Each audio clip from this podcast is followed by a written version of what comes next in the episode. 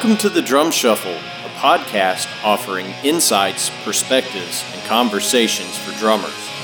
I'm your host, Jamie Eads.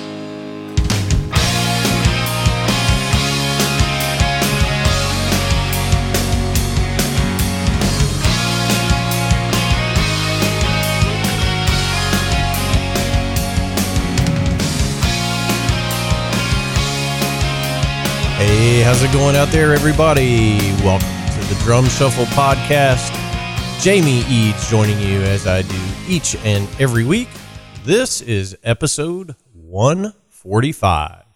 I hope everybody's having a great week out there. We're having a good week over here at the world headquarters of the Drum Shuffle Podcast. We've got a special episode for you today.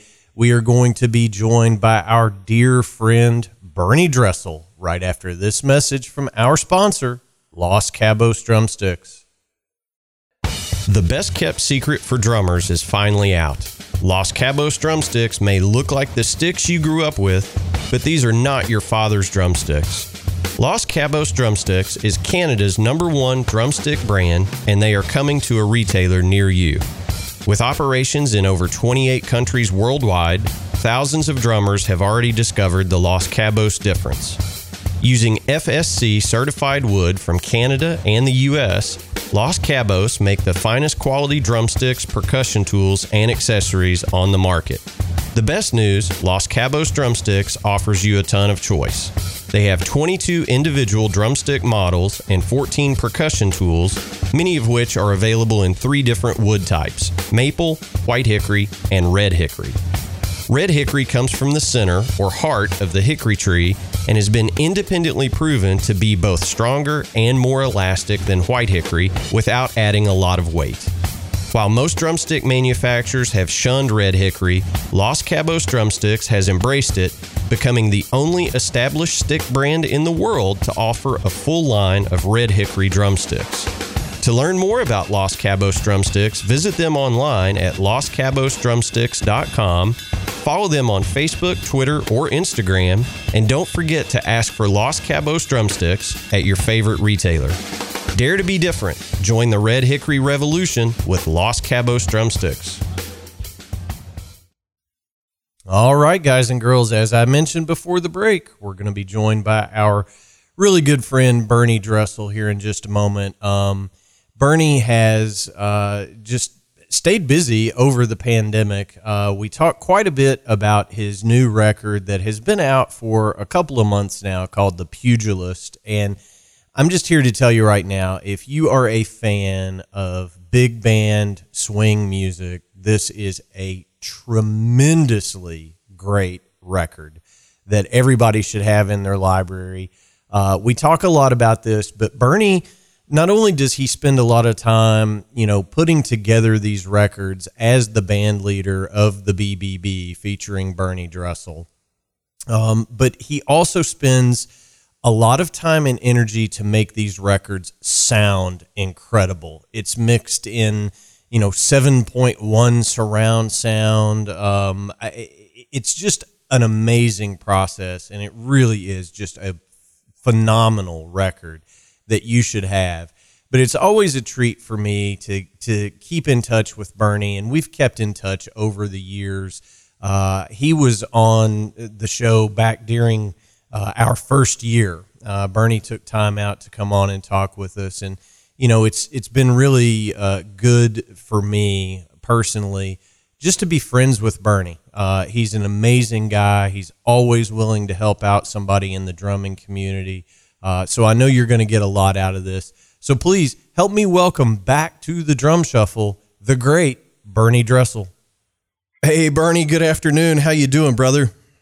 Hey Jamie, I'm doing very well. Unless you've heard something. no, not, not in the last 15 minutes. How's that? okay. So and everything's good. You're good. So, you know, it's um it, it's funny, you know, you and I kind of exchange emails every now and then, but we haven't actually had you on the show. I, I had to go back through the archives. It was actually late 2018, the last time we had you on the show. So that's far too long. So we've got to mm-hmm. we, have got to we've got to do a better job of keeping our calendars together because uh, you know we, we can't go three and a half years without having you on the show, man. No, no wait a second. I was told there'd be no math. well, well it, it, trust me when I say this. You, you, if you want to start getting into math, this is going to be a very long interview. Uh, let me take my shoes and socks off. Um, um, but you know, it's been quite quite some time, and um, you know, eh, first of all, let me let me do this. You know, we we go back a long way. How, how have you been doing through the whole pandemic? You're you're an LA guy, and I know that the shutdown was a lot different for you in California than it was for me here in Kentucky. How have you been?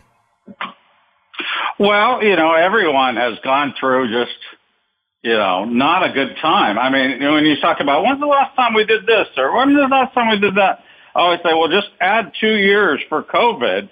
And then it's always longer than we think here as, as stuff kind of went by here. But, you know, for many people, especially musicians and artists that uh, were shut down and it was our income and not, uh, you know, no income coming in. You know, you couldn't go do concerts. You couldn't go to the studio. You know, you started to go, okay, we need to record from home. But, you know, with some of the, the studio work that I do most, most of is film and TV. And that means they had to be recording uh, shooting film and television shows, and even they were shut down. So it just cascaded. Even you go, oh, you could record from home, but there was not as much to record on. So yeah. uh, it was tough. You know, emotionally, you're also uh, what do you call it? Uh, cooped up.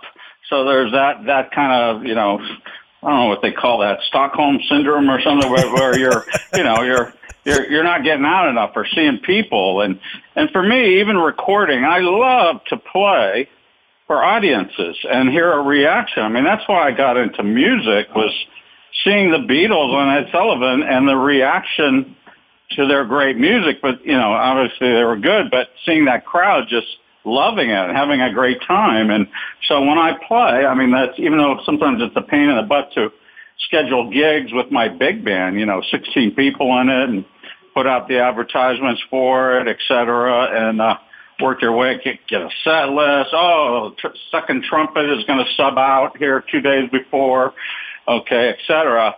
You get on the stage and it, it all means everything. You know, it's great. Yeah. So not having to do that, very tough on uh, uh, emotionally, you know, on people and myself, not to mention economically. Yeah. Well, I mean, it, it's just you know, and, and I don't want to certainly make this uh, about mm-hmm. COVID mm-hmm. and, and all the craziness mm-hmm. that's gone on, right. but you know, I, it's um, you know, it's just been so crazy to me because you said the word cascade because that's very true because it cascades even down from there to you know drum techs, guitar techs, uh, lighting uh, technicians, you know, sound techs. It, it, the whole industry shut down for a solid 18 to 24 months. And now that we're, yeah. you know, starting to see daylight at the end of the tunnel, so to speak, um, I, I just wonder how different the world is going to be going forward for all of us, really. Right. Well, I'm interested too because, like I said, I was I've been even as they were shooting stuff again. I have a home studio or studio on premises, you'd say, where uh, I up my ante on uh, mic pre's and mics uh, uh, for stuff I had before and really learned Pro Tools even more as far as uh, editing and stuff that came in handy for recording uh, my band's record. But the, uh, you know, going through all that and, uh, you know, it'll be interesting as, as much recording as I've done now as we're up and running again, both at home and in the studio. It'll be interesting at the at the uh, quote unquote at home studio recording will continue as much as it's been or not. Or I always felt like I was ahead of the game, like about 10, 15 years ago when I was recording in my in my own studio for people, but it wasn't often enough. And people generally don't want the drummer playing alone. You know, they want the rhythm section together or whatever. So it was few and far between. I'd I'd call it not the, Oh yeah, I was doing a lot of recording at my place. In the honesty, it was it was few and far between. So I went, okay, enough of that. That's not enough to keep it going. But then COVID hit, and I hadn't recorded at my place in five years, and I went, oh, okay, I got to get this going again. This looks like this is going to be in this, you know, the way to go. Now is the time. So um, it'll be interesting if that continues as much as it's been over these. I call it the last year and a half. You know. Yeah, for sure. Well, and, and you know that's a perfect transition. You know into talking about the record, and I want to make sure I get my dates right, but the record was officially released in November of 21. Is that correct? That's right. It's I'd call it a soft release because you know the name of the album is called The Pugilist, and the name of the band, which again I made a mistake of making it such a long band name, but it is what it is. It's called The BBB featuring Bernie Dresel. That's the whole band title, uh, all capital letter, you know, featuring even. So, um, and for people looking for the record, my name has one S in Dresel. But, um, so, it, you know, releasing the record, we did a live concert and hey, you can get the re- record here at the, at the gig at, uh, Herb Alpert's Vibrato Grill in LA you know, and then I put it on my website for sale, et cetera. And, but I wasn't doing any radio yet. We didn't start radio, uh, uh, getting it to radio stations till January or even, you know, for getting to, you know, people like yourself trying to get the word out. If I wasn't so concerned about, oh, we've got to get these interviews going. We've got to do this. It's November 20th already. You know, it's always a, where it, to me, I feel like it's not important about when the record was released that everything has to sell right then. It's a constant stream of sales of people finding out about the record. Like when, uh, when this, you know, your podcast gets aired, someone new will hear about it that hadn't heard about it before, and then they'll, I'll get, uh, you know, they'll want to buy the record, which is interesting also because I've always been a, don't put it on Spotify person and or Apple Music, streaming services, Tidal, etc. Even though I pay my ten dollars a month to listen to all the people that do put their music there, um, I'm not gonna. I feel after spending, you know, whether it's thirty thousand to fifty thousand dollars recording an album, to just go here it is for free, everybody. Yeah. And then my feeling is when you put it there on Spotify, people go, ah, I can go listen to it anytime. And then they don't. They don't get around to it. Our lives are busy and they forget about it or whatever. Uh, I'll do it tomorrow. Um, whereas when someone purchases an album like we did as kids, you want to play it right away. Yeah. You want to listen to it. So um, this time, uh, I, I, I've always put it on my website but this time I even put digital download for the Pugilist on the website, uh, CD and surround sound Blu-ray. Um, and I chose not to even put it on Amazon. Oh my gosh, Bernie. Why not? You know, but what I saw, it used to be in like for the second album, Burn, Burn, Burn, they go, okay, we're out of Burn, Burn, Burn. Send 15 more. Send 25 more. And now it started to become, we're out of this burn, burn, burn. Send three more. and they don't they don't want to stock as much there in their warehouses, and then it sells out quickly. And then when someone goes to buy it, it says not available. Well, yeah, and, and, people, and, and, you don't want to get in the mail order business where you where all you're doing is you know restocking some Amazon warehouse somewhere. I mean, it's just ridiculous. You don't have time for that but at three at a time. But yeah. so what I don't have time for is what I'm doing now is is taking the orders myself and sending it to people. But then I can sign it. It's more personal, and uh, but I, I also saw during the pandemic uh, Gordon Goodwin Big Phat Band album. One available, Amazon. One available, hundred and thirty dollars. okay. and and wouldn't you know that one never sold. Yeah, yeah. W- wouldn't And you? then- wouldn't you know it? And then Amazon won't go, hey, we're out. We need more.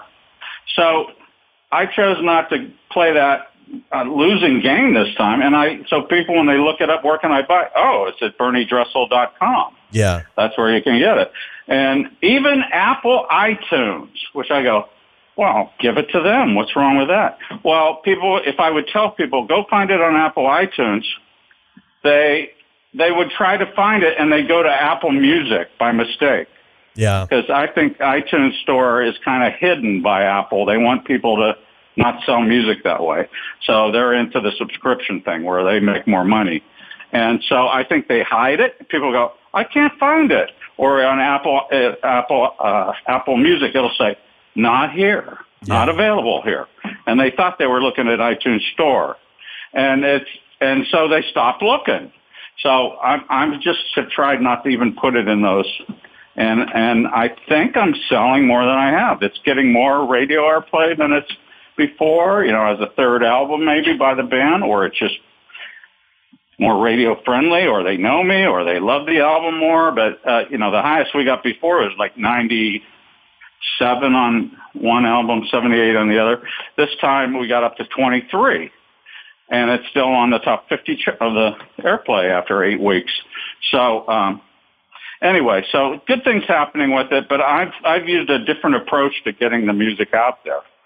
Yeah. Well, and you know, I mean, we could talk for days about the ills of the industry, so to speak. But you know, I, I'm not going to go down that rabbit hole, or I'm going to try not to. But you know, I've been listening to the record now for about a week, um, and you, you know, did some deep dives on it, and and I want to say.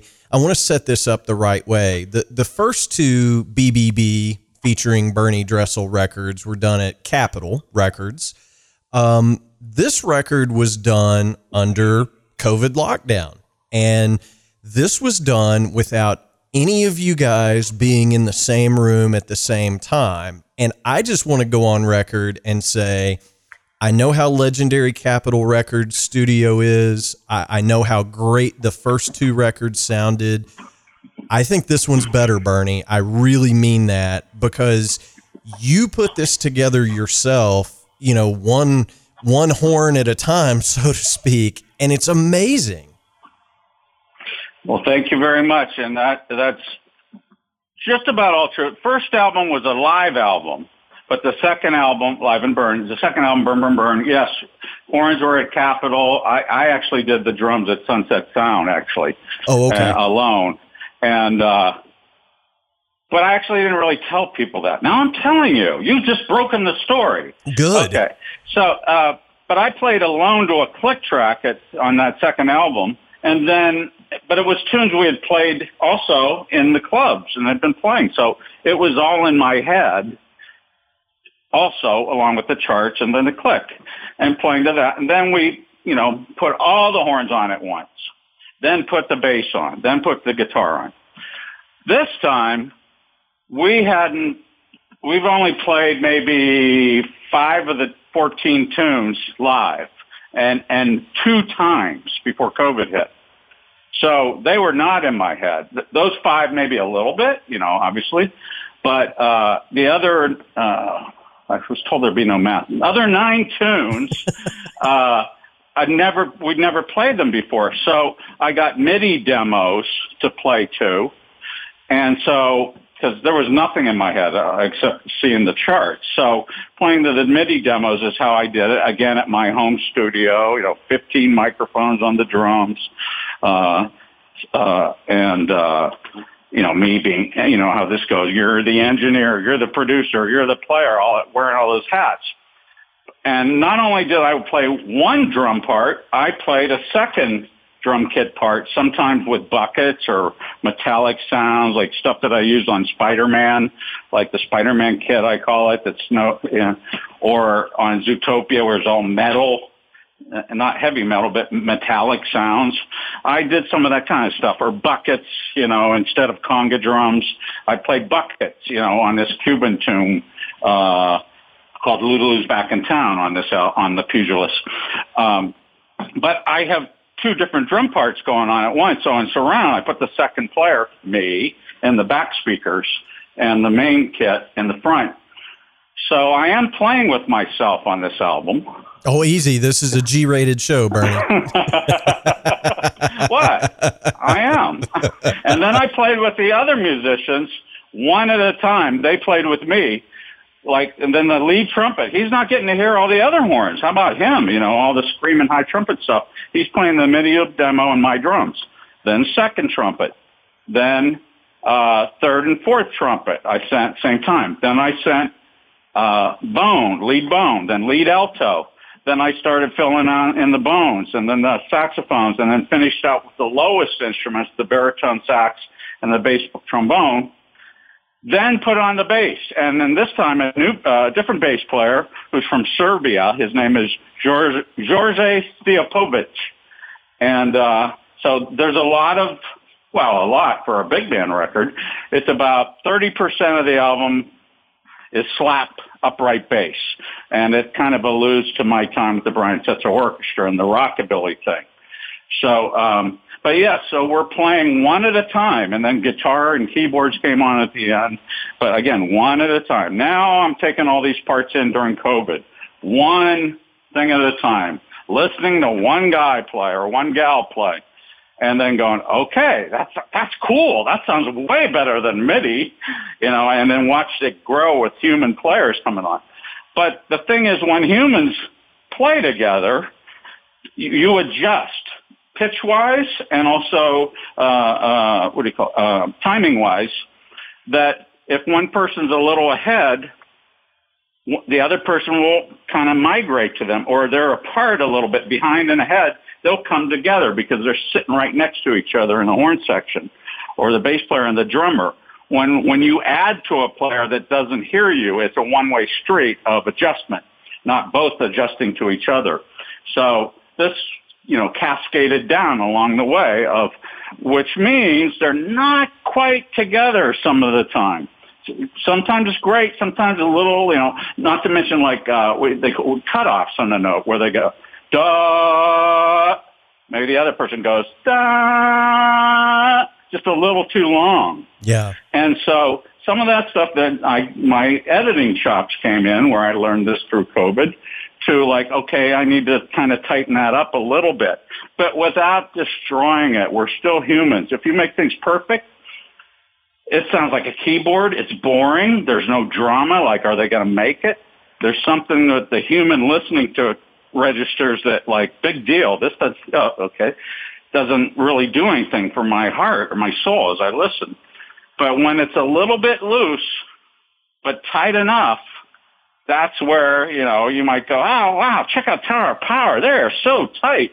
But if you put them on a grid, you might go, wow, they're not as tight as I thought. Well, yeah. But it yeah. feels good. You know, the feel is there and it's human and it's pretty darn tight for humans. So, um, that's what I had to be careful of as I did some editing with possibly some intonation a little bit here or there or timing to like bring it together but not too much. And so I think I did that where it, it's it, people go, I can't believe you guys didn't play together. Yeah, well, yeah. And it feels I mean, like you're together. Yeah. Yeah. And look, you know, I put it on and, you know, the opening track is called the, the pugilist and you know I, I, I thought it was just so cool that you know the very first thing you hear on the record is just kind of a snare drum roll that literally sounds like a boxer punching somebody and then you hear the bell ring and it's just you know the the record just blasts out and it's like wow. And that was the first thought I had was I can't believe these guys aren't in the same room together. I mean I literally blew my mind after I knew how the record was put together, it was hard for me to fathom that you guys weren't playing together in a room. And then, of course, you know, as a drummer, when you play, thank you, when you play first, and even though there's MIDI there or whatever, you play first. The MIDI's not the same as a human either. It's hard to tell. Well, that's a high MIDI trumpet note but how high is it? Like when you really hear the human guy, like, oh wow, they're screaming there. That's really high. You can hear the angst in their yes. chops bleeding. and you go, oh, I need to be hitting this harder there. So trying to do that and just kind of feeling like where I think it should be going uh, when I'm not really hearing them, and uh, uh, also, you know, if you don't hear as much going on, you might move around on that click a little more. Uh, so, you know, trying to keep it, you know, where it's it's feeling good, you know, and not just and not to mention, I, you know, two drum set parts, and you know, and I, as I'm doing that, I go, you know, no one wrote two drum set parts. I go, well, what should I do? You know, my idea is, wow, we, this is the third album we're releasing in surround sound and uh, 5.1 and Auro Auro 3D 9.1 with vertical ch- height channels of surround that's on the Blu-ray, 96K, 24-bit. Um, to put to to have the two drum set part. Okay, what should I do with that? Should it be like James Brown, just two normal drum sets? Well, this is swing and jazz most of the time, big band. Um, what can I do that hasn't been done before? Because you know, there's been a lot of big band albums, so it's always cool when you can try and do something a little new or like hybrid with different things, like the Setzer and the Elvis rockabilly slap bass, or on fast swing, like when I'm at 290 beats per minute on, I, I, uh, that's a fun tempo. You know, some bands don't even get to that, that fast swing tempo or they do a little bit. So I like playing up there, those tempos, but I went, okay, what can I do with the second drum part on that? And so it would either be with like, um, like a weird crasher by Sabian or metal sounds by Keplinger. Um, and or the again the buckets like uh, the rubber buckets and even uh, on the Cuban tune I did a 55 gallon dollar bucket uh, 55 gallon not dollar gallon bucket for a bass drum um, along with the real bass drum by the other drummer and me. And uh, you know going okay what can I do? I go well you know weather report they used to do like a halftime you know, whether it was with Peter Erskine or whoever, they would do like a halftime backbeat on the swing. There was a tune called Night Passage on the album Night Passage uh, by Weather Report. I go, oh yeah, there's like a so almost hip hop in a way, you know, that it's that's the shuffly thing, but halftime backbeat. I go, okay, well I'll play the the the first drummer will play all traditional big band, and then I'll have the second drummer in the back almost being a little more hip hop with that halftime backbeat. And that happens on a few tunes. I go, okay, well, that's dressing it up in a new way. And then it still has to sound good in stereo as you don't have the separation of the front and back of the surround. And, and subtle enough that it doesn't destroy everything, that it's way too much going on. So I hope, you know, trying to do that, you know. Sometimes with the swing or, or like in the funk, there's a tune called, uh, Rico's Rowdy Rumba that again, you know, if you do a funk tune with a big band or rock straight A, it can sound kind of dated if you're not careful. And so this was written in three four, so not traditional two and four backbeat, backbeat, but there in that there was like this metric modulation sounding of one E and a two E and a three E and a one E and a two E and a three E and da da da da da da da da da da da da da da da da da da where I would put that over the top of it in the secondary drum set or even as the main drum set some of the time jumping on that. So uh, even one the whole sax solo in the middle of that tune goes into that 4-4 shuffle metric modulation. So I tried to do some weird things too when it comes to straight eighth with the big band so it's not just everybody put your hands together, two and four, you know, and listen yeah. to this instrumental big band. So, um, and in fact, the last tune, I was kind of thinking like, like some of my production ideas come from the way the Beatles would do stuff, and I grew up on them and tried to bring some of their ideas of production into big bands, you know, uh, and my records, this third album.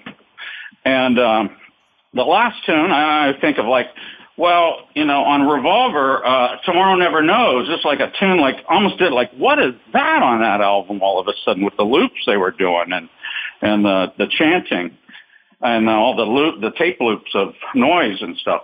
I go, okay, well, okay, let's put on a Zappa tune at the very end of this album.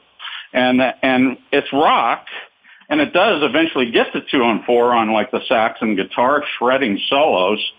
But the, uh, you know, the tune like here, I had to pull out the chart just to look. It's like three, four, five, sixteen for two bars, bars, a bar of two, four, a bar of five, four, but every beat is divided into fives. Then we arrive at a, a groove for four bars in 15, 16. now we go to 4, 4. And so, uh, gosh, he barely got out of the gate here, and there's like six time cha- changes there.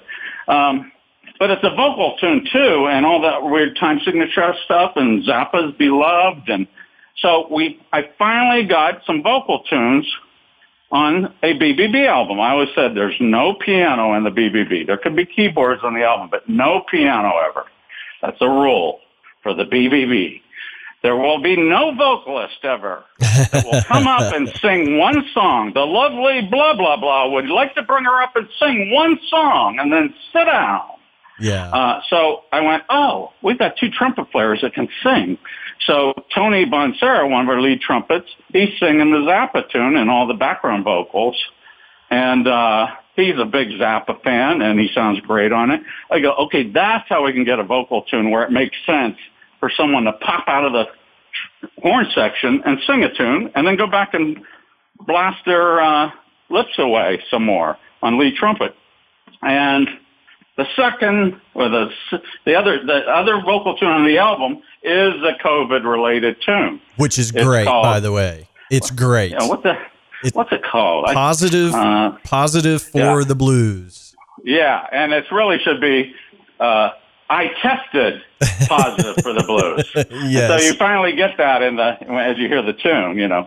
But uh, but yeah, that's Carl Saunders who used to play with Buddy Rich, you know, and he's singing and scouting on that. And again, part of the band. And the funny story about Carl is, you know, he's been around a while. He's very great, you know, very good, very opinionated, and he got fired by Buddy Rich three times. Didn't everybody but that played in Buddy Rich's band get fired three times?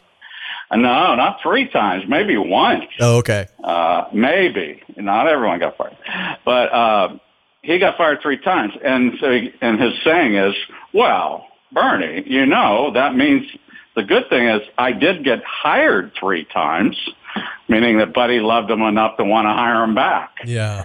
But uh, yeah, Carl was kind of opinionated about stuff, and. uh I guess Buddy told Carl, it's okay if you if you it, uh, if you say something to me, but just don't do it in front of the whole band like that, like almost challenging the leader, you know. Yeah. And so Carl goes, okay, but well, don't fire me in front of the whole band. but well, yeah, so that's Carl. Yeah. Well, singing it, and got captured him on on on the album singing. Well, yeah. and that's a great tune, you know, and that was the first thing that really jumped out to me as I was, you know, I, I try to sit down and listen to the record as it's meant to be listened to, and that's start to back, right? You don't skip around. That's the way I grew up listening to records. Um, and that's the way I tried to put the album together with tempos, styles, and like again ending with the Zappa tune even. But it really caught my attention because you get to that tune and I was like, "Oh my god, there's there's vocals on this. This is amazing." You know, so it's it was a nice change of pace for a BBB record to me. Mm-hmm. And and mm-hmm. I, I'm with you. It makes sense to have one of your horn guys come out and sing a song rather than bring somebody out from the green room to sing one and then kick them off the stage to continue the yeah. show. That does, it doesn't make a lot of yeah. sense for you guys. Yeah, but yeah. Um, I, you know, I, I don't want to over say state this, but as with all of your records, this thing sounds amazing. It really, really does. And you know, if if any of my listeners are out there and they're they're like, well, you know, I don't know. Do I want to just get a digital download or do I want to spring for the Blu-ray? I'm telling you right now, spring for the Blu-ray. It's it's amazing. Your, your it, it, thank you. Your dinner parties will never be the same if you put this thing on in Blu-ray at a dinner party. Everybody's going to be like, "What the hell is that?" yeah. Well, it is interesting too about you know Blu-ray. Like some people that goes, I don't have a CD player anymore or in my car. I go, well, do you have a DVD player? They go, yeah. I go, that plays the CDs. Yes. They go, oh, I didn't think about that. But if they have a Blu-ray player, they might not have the back speakers, you know, for the surround, 5.1 even. Uh, most people don't, definitely don't have 9.1. Some people do though. But the 5.1 is like to hear your birds chirping, you know, on your movies or whatever, or car crash in those back speakers.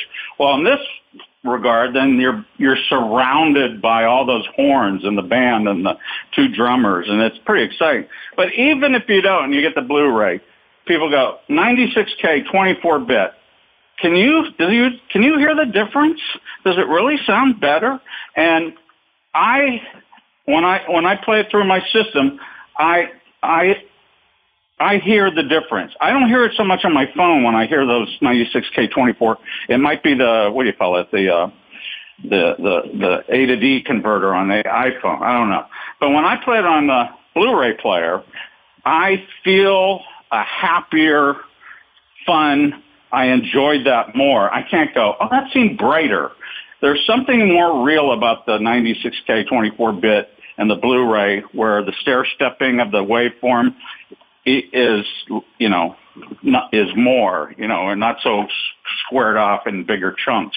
It's almost straighter to like a, a tape, you know, or vinyl in that sense. Now, I did release the first album on vinyl and uh, live and burning, so you can get that at my website. But I haven't done vinyl yet.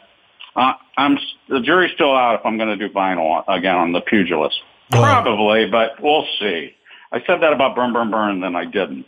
Well, it's really expensive, as you know, and and you know, I mean, I look, I, I think a lot of people are going to the vinyl thing, and I don't know if it's out of a sense of nostalgia or if they truly believe it sounds better. You know, I mean, I, have got a record player, I own some things on vinyl. I, I, I just think that so many music consumers, okay, this is going to be my one statement on this. Music consumers never consume an album the way the artist intends. And I, I, I don't, I'm not trying to offend anybody by that, but we don't buy whatever format of music and listen to the whole album anymore. We haven't done it for 25 years now the way the artist always intends for you to listen to a record is to sit down and listen to the record, not track seven, not track 12. They want you to sit down and listen to it as a work. Am I wrong in that, Bernie? Totally. Well, uh, in my case, co- totally correct. Um, I, you know, I grew up again growing up on the Beatles, and I'm going, hey, we want the album to be like this, like the English releases, not the American releases, all cut up. And, you know, when Sergeant Pepper ends with Day in the Life and the big chord at the end, you know, Burn, Burn, Burn, I kind of had like the clarinet choir do a soft C major chord at the end, uh, kind of a surprise chord. They were on the album earlier and suddenly they come back at the end. So I really try to think about the whole album and you know, like the sequencing. And some people have told me, wow, what a good sequence of the the way the tunes run from one to the other, etc. And like even that fight bell you mentioned at the front on the pugilist at the end of the Zappa tune, I snuck it in there on the end and said da da da da da da da da and then I da da da da da ding ding ding. Yeah. And so meaning three bells at the end of a fight is the end of the fight. I learned this. One bell is the beginning of the round. So 14 rounds on this on this album, 14 songs. Tried to make it an album, yes, but and that's another reason I'm not selling individual downloads like Apple does. Um, I'm just selling the whole album for 10 bucks on my website, 9.99, and uh, um, so uh, uh, yes, I de- I definitely think that way. I like that the whole album. I do tell some of my friends that when they buy it, I go, make sure you're leaving enough time to listen to the whole thing through you know, because that's the way I try to record it and have it be. How long is this one? Sixty-five? I don't remember. It, it's 6320. yeah, it's somewhere in there. It's, 6320. it's an hour Yeah. of, of listening, but Yeah. it's you know, Yeah. it, it, it, as you know, as always with you, everything sounds incredible. And one of the things that we didn't get to the last time we had you on the show, we, we just touched on it very briefly. But you you mentioned earlier 15 mics on the kit when you recorded mm-hmm. this. And I just want to mm-hmm. say, you know, I know that you've had a long association with Craviotto drums. Um, mm-hmm. Man, your kit sounds incredible on this record. I, I, Thank you. I, whatever you did, you got it dialed in, and it sounds so good. So, for the listeners that are drummers, which uh, let's face it, most of my listeners are going to be drummers. Um, this is a master class in how to record a drum set. You want me to tell you real quick? Oh, Sure. Okay, I'll tell you. Please. So I I used ATM ATM 25s on the bass drum, uh, close mic, and on the toms. That's a dynamic mic that's discontinued. Still can get them on eBay. Then on the snare, I put two. Uh, uh, instead of the Shure 57, I put the Beyer 201 twice as much as a 57. Still only $200 dynamic mic, but it has a lot of condenser quality to it. And then what did I use? Oh yeah, the Josephson E22S as the condenser. Then I put a Shure 50, no, Shure SM7B on the side of the snare, like the ANF guys do uh, when they're they're showing you their their videos.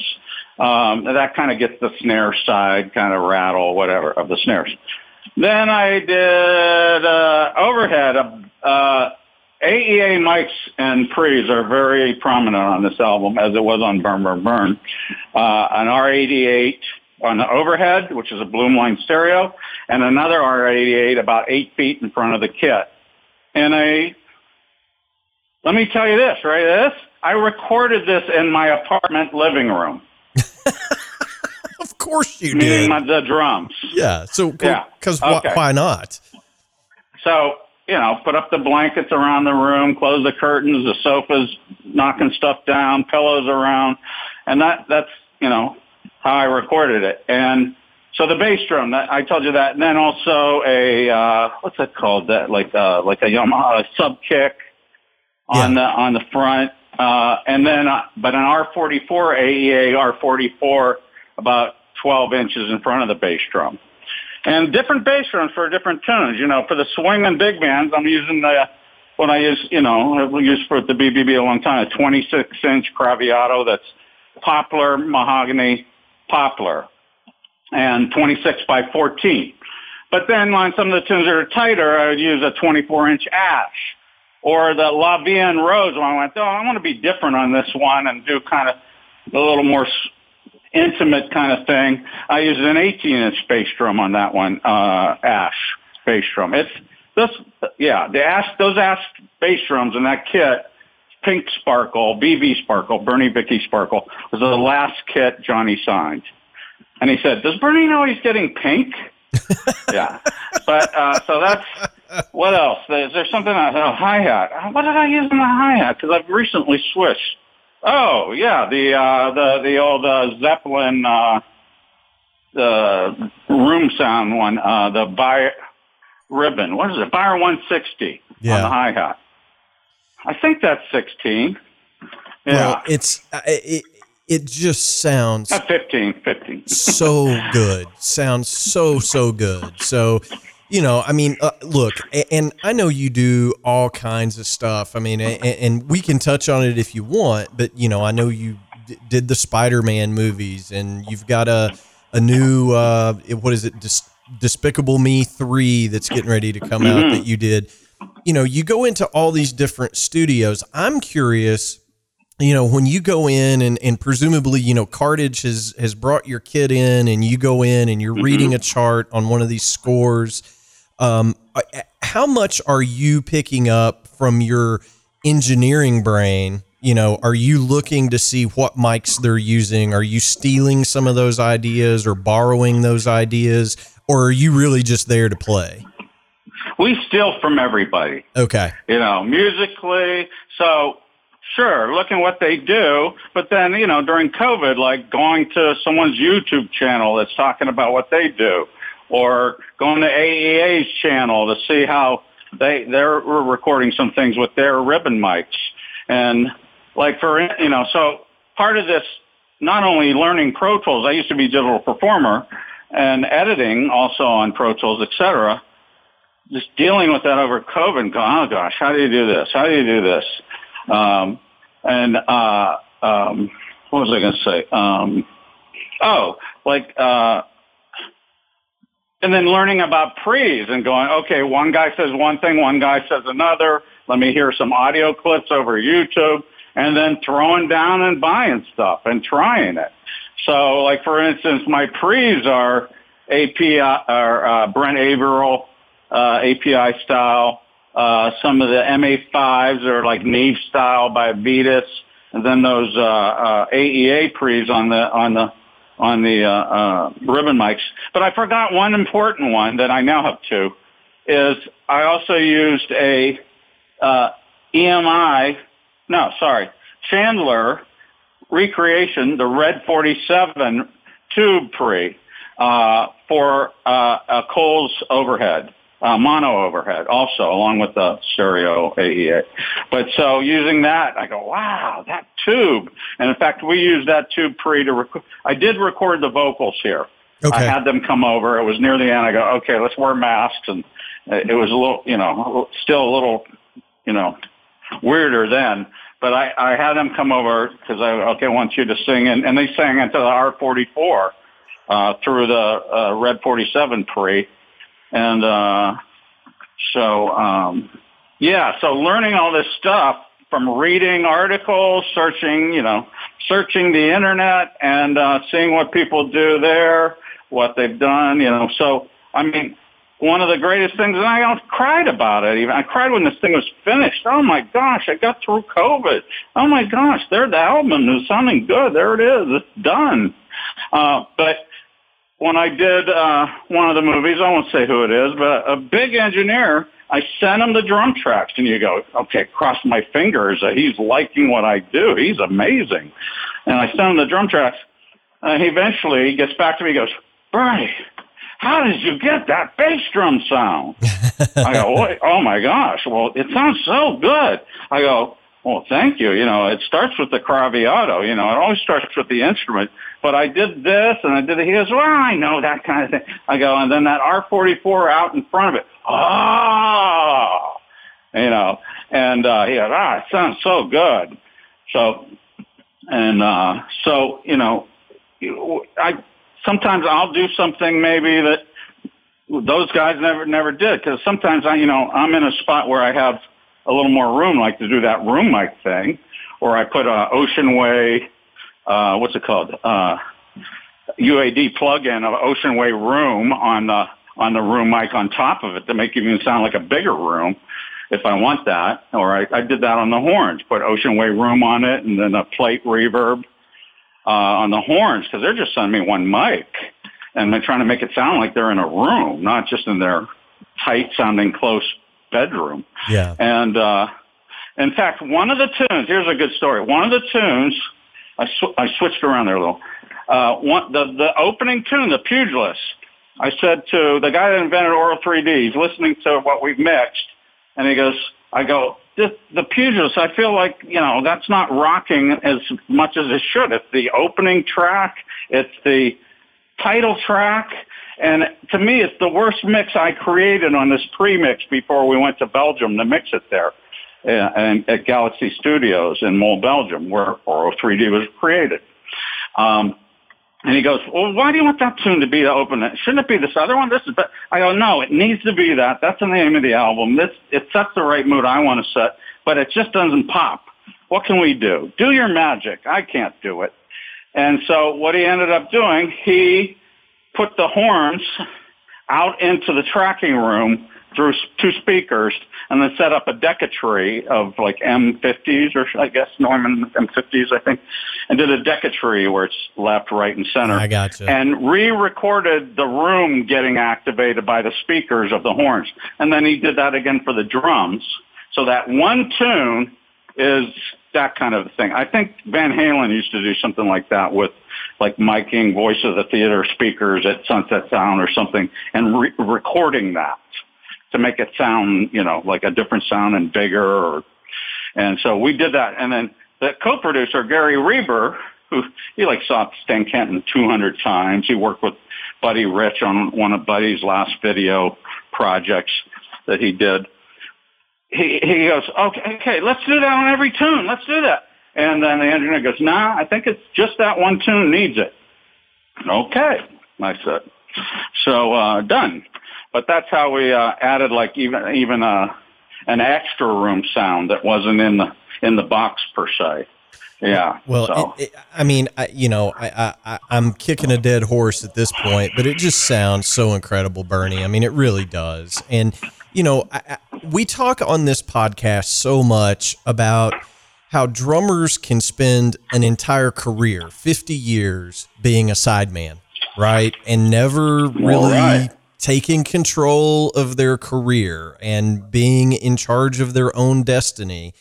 You are the poster child for how to do that. You know, I mean, you did everything on this record up uh, up into selling the darn thing, you know? So you now have full creative control over your own artistic destiny. Y- you know, I, I, I guess the question is did you do it out of necessity or did it just kind of happen that way? Yeah, it's it's not necessity because I'm going. I can be a sideman. I can be, you know, you, you you look up and you go, yeah, I guess I am doing a lot, quote unquote, a lot of studio work. You know, yeah, it's not like the days of Hal Blaine and John Robinson back then when they were like all day long, seven days a week kind of thing. But overall, it appears I'm doing some so making a good living, as they say, and getting to good do some really good good projects and good music and good people and good writers and you know I'm fortunate. But uh so and I've gotten to play with Brian Setzer or go out with Gordon Goodwin's Big Phat Band and do that. Some so some great, you know, won some Grammys with them. So some great things. But then I go, okay, I'm gonna just kind of be studio guy in town. But yeah, I wanna you know, I had put together like a funk band. We were called Burn, where it was four horns, four singers, five rhythm. And we did like Tower of Power, Chaka Khan, Stevie Wonder, but then we'd mash it up with other things and like mash two Steely Dan tunes together. And it was something we would never record, but we were doing it once a month for seven years. Uh, and packed places and fun. And look, everyone, I'm not just a jazz player. I'm not just rockabilly Brian Setzer. I'm playing funk. I'm playing groove music. So it was kind of a dual purpose to show another side of me that maybe not everyone sees. But it was, you know, there I am, you know, doing, you know, being quote unquote the leader, although I wanted to be a co-op, you end up, you know, being a leader, you know, basically pushing things. And then I went, okay, that's done. Uh, the guys don't feel like they're not going, like, when are we playing next? It seems like, okay, seven years of every month felt like, okay, I'm not going to book it. See what happens. No one in the band goes, hey, how come we're not playing? I go, okay, we're done. No one said anything. And then I go, okay, I'm going to start my own big band. I think it's safe to come out of the waters and go back into a big band setting again after uh, Brian Setzer, you know, because you can get pigeonholed as one style, you know, per se. Yeah. So I go, okay, let me do the big band now. So people know me enough that I do all kinds of stuff, including orchestral percussion sessions, etc. Um, that um, I felt like there wasn't danger. So let me do this big band thing. I think I grew up on this, you know, grew up listening to Buddy and big band, playing in big bands, and um, let me do that. And I'll, I'll do all this fun stuff like uh, Maynard Ferguson, Woody Herman, Buddy Rich, the like classic fun stuff that would be cool to play that I never played before, even growing up, certain tunes. So I did that. Then I went, okay, now I've got a big band called the BBB featuring Bernie Dresel. We can't record those tunes. Time Check's already been recorded. Give It One by Maynard's already been recorded. All right, so let's get some new, new arrangements, new tunes, and see if we can record. Because I couldn't record with Burn either, you know, of what we were doing. And it just kind of grew and I go, okay, I get to have creative control of, I'm not writing the arrangements, I'm not writing the songs, but I'm kind of producing a show or deciding what's going to be on a record and kind of producing in that sense and playing and going, okay, what kind of tunes do I want to play that will showcase me as a drummer that actually gives it a reason to be called my band, where I'm not just a side man. So, you know, featuring the drums, certain tempos, mixing up the grooves, um, etc. And then there you go. Now we're looking at what five years later after I put three albums or yeah. six years, whatever it's been now. And uh, yeah, now I always almost go after this record. I go, gosh, I don't know if I can do another one. That was a lot of work. And wow, I don't know. Well, I keep doing this. Do I, I've always quit a live, like Brian Setzer or Gordon Goodwin after 15 years. Like, I'll quit my own band after 15 years. but I quit Burn after seven or eight years. And here's the BBB at six. Yeah. Uh oh. well, I, you, you, uh, clearly you're bathing in the fountain of youth, Bernie. I mean, you know, you, are going to do this forever. Well, look, I, and I want to well, be. color my. I do color my hair. Well, that's okay. You know, don't don't we all? I, will have to tell you sometime about a gig that I had with a young uh, up and coming country artist, and I was told I needed to dye my hair, and that was my last. that was my last gig with them. Um, it, it, but I, all joking aside, you know, I want to be respectful of your time. But you know, I know that you were just recently in Vegas doing some stuff. I know that you're teaching.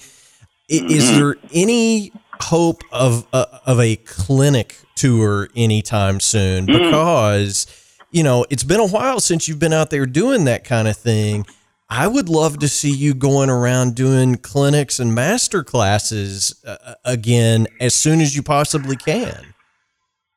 It's interesting because when I go do those, that means suddenly I get a call for West Side Story or the Batman or whatever, and I go, oh, I got can't do it. I got this clinic to go do. But that would be like going to do a live gig too, or whatever. But um, I, I was I like teaching. I used to teach at UNLV for you know almost ten years. I guess it was eight years or something.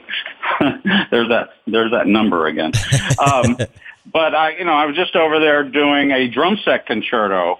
I played it with the, the UNLV Wind Orchestra about a month ago, and then we just recorded it. And uh, so that's something where I might try to see if I can go out and play with and play with some major orchestras and be like the concerto soloist, guest soloist with their orchestras. That way I don't have to bring a whole big band out. But as far as clinics, yeah, I'm I'm a teacher. I teach. You know, you know, I said I go, give me five more minutes. I'm tidying up with a student here. Um, and I like it. You know, I got a music ed degree where I, when I went to school at Eastman and performance, but um, so I I think I do a good clinic. I did one at PAS in Indianapolis I don't know what the, again, add two years for COVID. I don't know, the four years ago, something like that. Um, I think I do an educational one. I'm not up there telling jokes per se, um, even though I'm, I'm better at improvising funny than telling a bit. But um, I uh, I feel like so many drummers want to be doing that, and maybe some that aren't working, that are great drummers, but they're not working as much as me, and they push harder to try to get those or they're in a style of music where they're in magazines per se more than myself. Um, I don't know. I, I, I, I don't feel like they're knocking on my door to do them, but I would do them if they want to set it up. But um, I've done them here and there, you know, let's say that, or if I'm a guest soloist with a college or whatever. Uh, uh, well, my but, ne- um, my next call will yeah. be to Steve Maxwell and, and the folks at Craviotto to get you out there doing uh, you know some master classes and clinics. That uh, I'll call Sam Bacco is what I'll do. So okay. I mean, I just I went to the new. I did get to see the new uh, Craviotto warehouse in Nashville. You know that when they moved from San Jose yeah. for Freedom, and uh, they had, it was and I met Sam and then but it was just like the stuff was just showing up there. It hadn't even it was it was just barely you know stuff laying around. They were just getting ready to get going with it, So I did meet Sam that time. Well, yeah. he is a master craftsman and a, a wonderful, uh, you know, orchestral player in and of uh, in mm-hmm. and of himself. I mean, he's just been on God, thousands of records and you know uh, percussion mm-hmm. with the Nashville Symphony. He's just a, an amazing guy. He's worked on some of my mm-hmm. vintage gear for me over the years, and just mm. just mm-hmm. just a, a, master craftsman. So uh, and, and, got got themselves a good man to. Uh, yeah, to, and he's come up with that new uh, ply drum for them because Craviotto is people don't know has been solid shell one ply drums and it's just amazing. Uh, no, you know, hardly any glue then, you know, because you don't have plies. It's one ply to, to glue together. Uh, but he's created a new, uh, uh, drum for Craviotto that is a ply drum with a different edge, different.